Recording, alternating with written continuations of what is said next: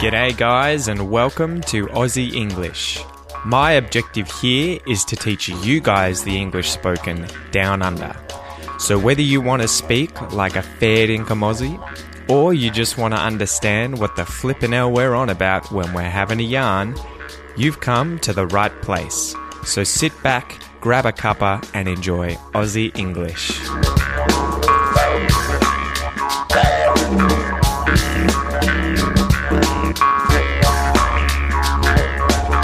G'day, guys. I hope you've been well. I hope you're kicking goals in life and achieving everything that you guys desire and deserve. I've been working hard this week. Anyway, before we get into that, welcome to the Aussie English podcast. If it's your first time, this is the number one podcast for learning Australian English, for learning to understand Australian English as well as learning how to use Australian English. So I'm all about equipping you guys with English weapons, Australian English accent weapons, we could say, in order to better equip you to tackle the challenge that is understanding and speaking Australian English. Anyway, let's dive into the episode as usual, guys.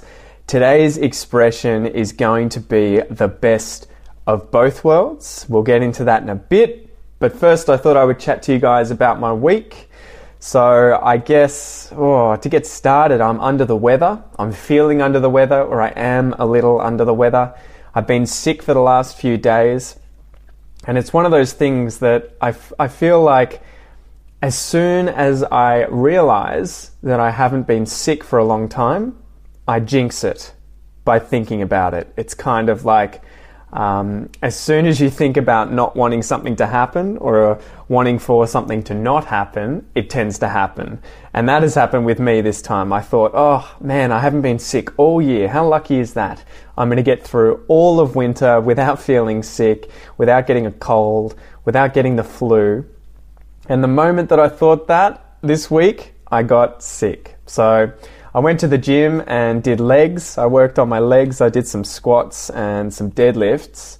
And I think that's one of those things that knocks you around a little bit. Your body has to kind of focus on healing your muscles when you go to the gym, and especially when you do um, legs and you're working the strongest part of your body. Your body has to heal that, and so any virus that gets into your system can take hold more easily. So, talk about frustrating. I've had um, the sneezes, I've been sneezing, I've been coughing, it's been really annoying, I've been quite congested, but I'm still working hard and staying motivated. Today I have recorded a bunch of new One Simple Tip to Sound Australian episodes, so I'm going to put them up when I can, guys. I hope you haven't been getting too overwhelmed with all of the new content that I've been putting out. I've tried to be as productive as possible for you guys and to keep giving you smaller, more interesting, and, and just different episodes to play with, to listen to, and to think about on the podcast as well as on the YouTube channel. So I'm trying to do one per day. Anyway, without any further ado, guys, let's get into today's episode and let's learn what the best of both worlds means. So today's expression, guys, is the best of both worlds. The best of both worlds. As usual, let's dive in and define the words in the expression the, the best of both worlds. So, the best, the best is the greatest. It's the opposite of the worst. So, you might have the best dad in the world, you might be the best player on a team. In class, you might have the best answer of all the other students, the best. The greatest, or the opposite of the worst, the best. The word both, I'm sure you guys know what both is. It's two things. It's when there are two things and you have both of them, or you're talking about the two things, you're talking about both of them. So if there are two kids outside, you could say both of my children are outside, and the children could say both my parents are inside. So it's the idea of two things, two things. Worlds, worlds, literally, a world is a planet. A a place with water, with life, with rocks, with plants, with animals, That is a world, the whole place, the whole planet. Figuratively, though, it's aspects of something. So, for instance, my world, my world, Pete's world, is the world that I experience as a human being. So it is the place that I live, it's the people I know, it's the things that I do, it's everything that is involved in the experience that it is to be me. That is my world. You could say that Chinese culture is a different world. So it's not what I'm used to it's a different experience, it's a different world. And you could say that going into the forest is a different world. So, because I'm not used to living in that environment, because it's a completely different experience from what I'm used to, I could say that if I go into a really uh, cool tropical rainforest, it's a totally different world from, say, living in Melbourne in Victoria.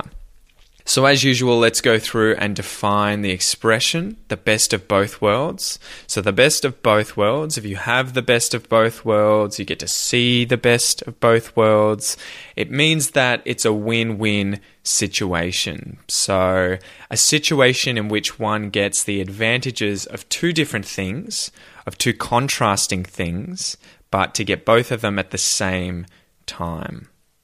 So, for example, and we'll go through these examples as usual, guys. Number one, for example, imagine that you love your job, but you also want to retire. So, you also want to stop working. You've gotten to the age of about 65, maybe 70 years old. It's time to retire, but you do absolutely love your job. When you do retire, your job allows you to keep volunteering. So it allows you to keep coming to work, it allows you to keep being involved. If you get to retire, but you still get to work where you work at your job, you could say that you get the best of both worlds. So you get to do both things. You get to retire, but you also get to work.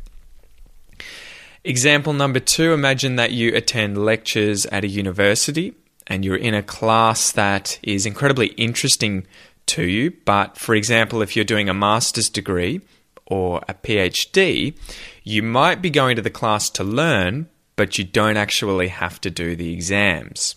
So you're not getting marked on the results of the the class that you're doing. You don't have to worry about the assessments, the assignments. You just get to go and learn and then apply what you learn in the class to your project that you're doing outside of that class. So if you get to go to the class, but you don't have to worry about studying for these exams and you don't have to worry about passing the exams, you could say you get the best of both worlds. You get the best of both worlds because you get to go to the class and enjoy the material, and you also don't have to worry, you don't have to stress, you don't have to freak out about exams, about assignments. So you get those two things, you get both those things, and they're good. They're the best options, the best of both worlds. Example number three imagine that someone invents a junk food that tastes exactly like a chocolate bar or an ice cream or a bag of salt and vinegar chips. I love salt and vinegar chips. So imagine that someone invents this junk food, but it has no sugar, it has no fat, there's zero calories. So it's healthy. When you eat this thing, or at the very least, it's not necessarily healthy, but it's not bad for you, right? So imagine someone's created this junk food that tastes like normal junk food, but it's nowhere near as bad for you. You could say it's the best of both worlds. So it tastes amazing and it's not bad for you. It's the best of both worlds. So, as usual, guys, let's go through a listen and repeat exercise where you guys get to practice your pronunciation and practice sounding just like a native English speaker, just like me. So, listen and repeat after me, guys. Let's go. The best of.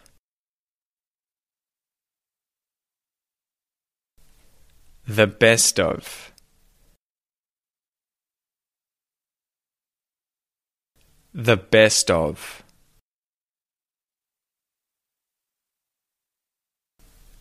The best of.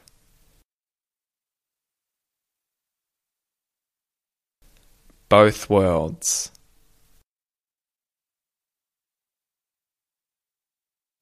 Both worlds.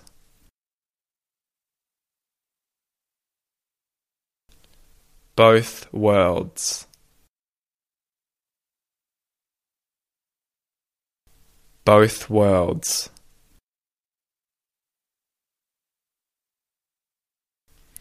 The best of both worlds.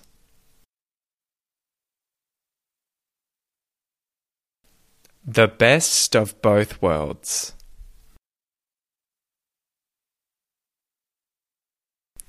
The best of both worlds.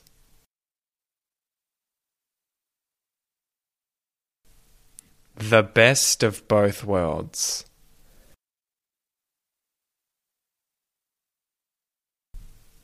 Good job, guys. Good job.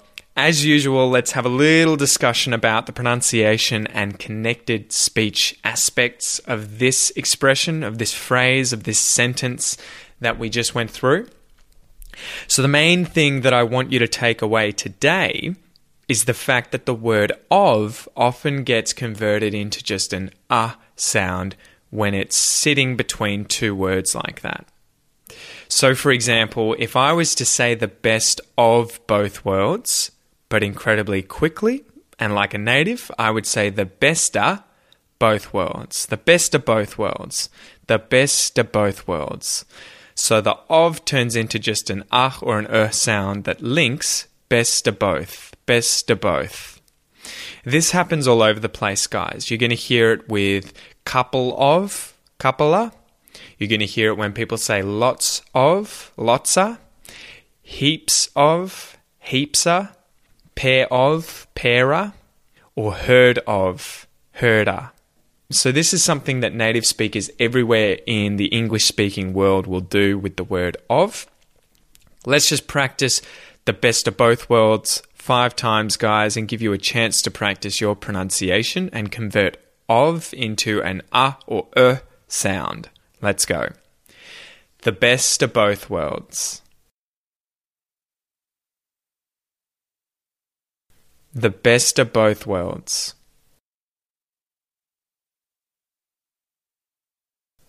The best of both worlds.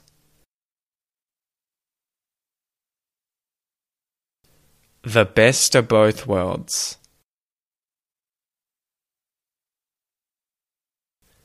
The best of both worlds.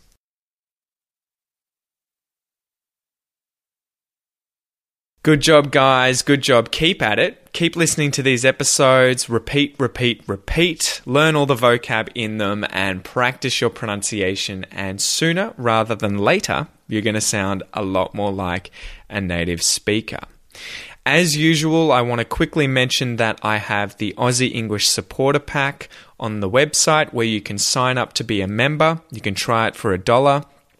This is where you get access to all of the bonus content that I create MP3s. I give you the bonus PDF with the transcript of this episode, with all of the complicated vocabulary explained, and the exercises. The MP3s have things like phrasal verb substitution exercises to teach you to use phrasal verbs just like a native, we go through the pronunciation and connected speech aspect of each episode in much more depth with specific examples and listen and repeat exercises to practice your pronunciation. And then we also have grammar and slang exercises. So, the main idea behind the supporter pack when you sign up to be a member is to teach you to speak Australian English and English more generally even quicker so that you sound like a native. That is my aim. That is the aim with the membership online. It's to give you access to bonus content for people who study hard and want to learn even faster to sound just like me. Aside from that, guys, I also have a Patreon page, and the Patreon page is a place where you guys can sign up to become a patron. And a patron is someone who supports something, someone who donates money in order to support a cause. And in this case, the cause is Aussie English. So if you guys like Aussie English and you want to support me and what I do and continue to allow me to keep creating this sort of content, you can sign up to be a patron on the page. I'll link it below. And you can donate anything from a single dollar, one dollar per month. You can donate more money. It's totally up to you guys, but all of that money goes directly to me to help me create the podcast. So, to keep creating videos, to keep creating podcast episodes, and help you guys to learn Australian English. So that's it for today, guys. Thank you so much for listening. Thank you so much for being a part of the Aussie English community. I really appreciate you guys and love interacting with you. If you need anything, if you just want to say good day, always jump on Facebook or YouTube and leave me a comment or send me a message. Until next time, guys, I hope you have a killer week. I hope you have an awesome week. I'll chat to you soon. See ya.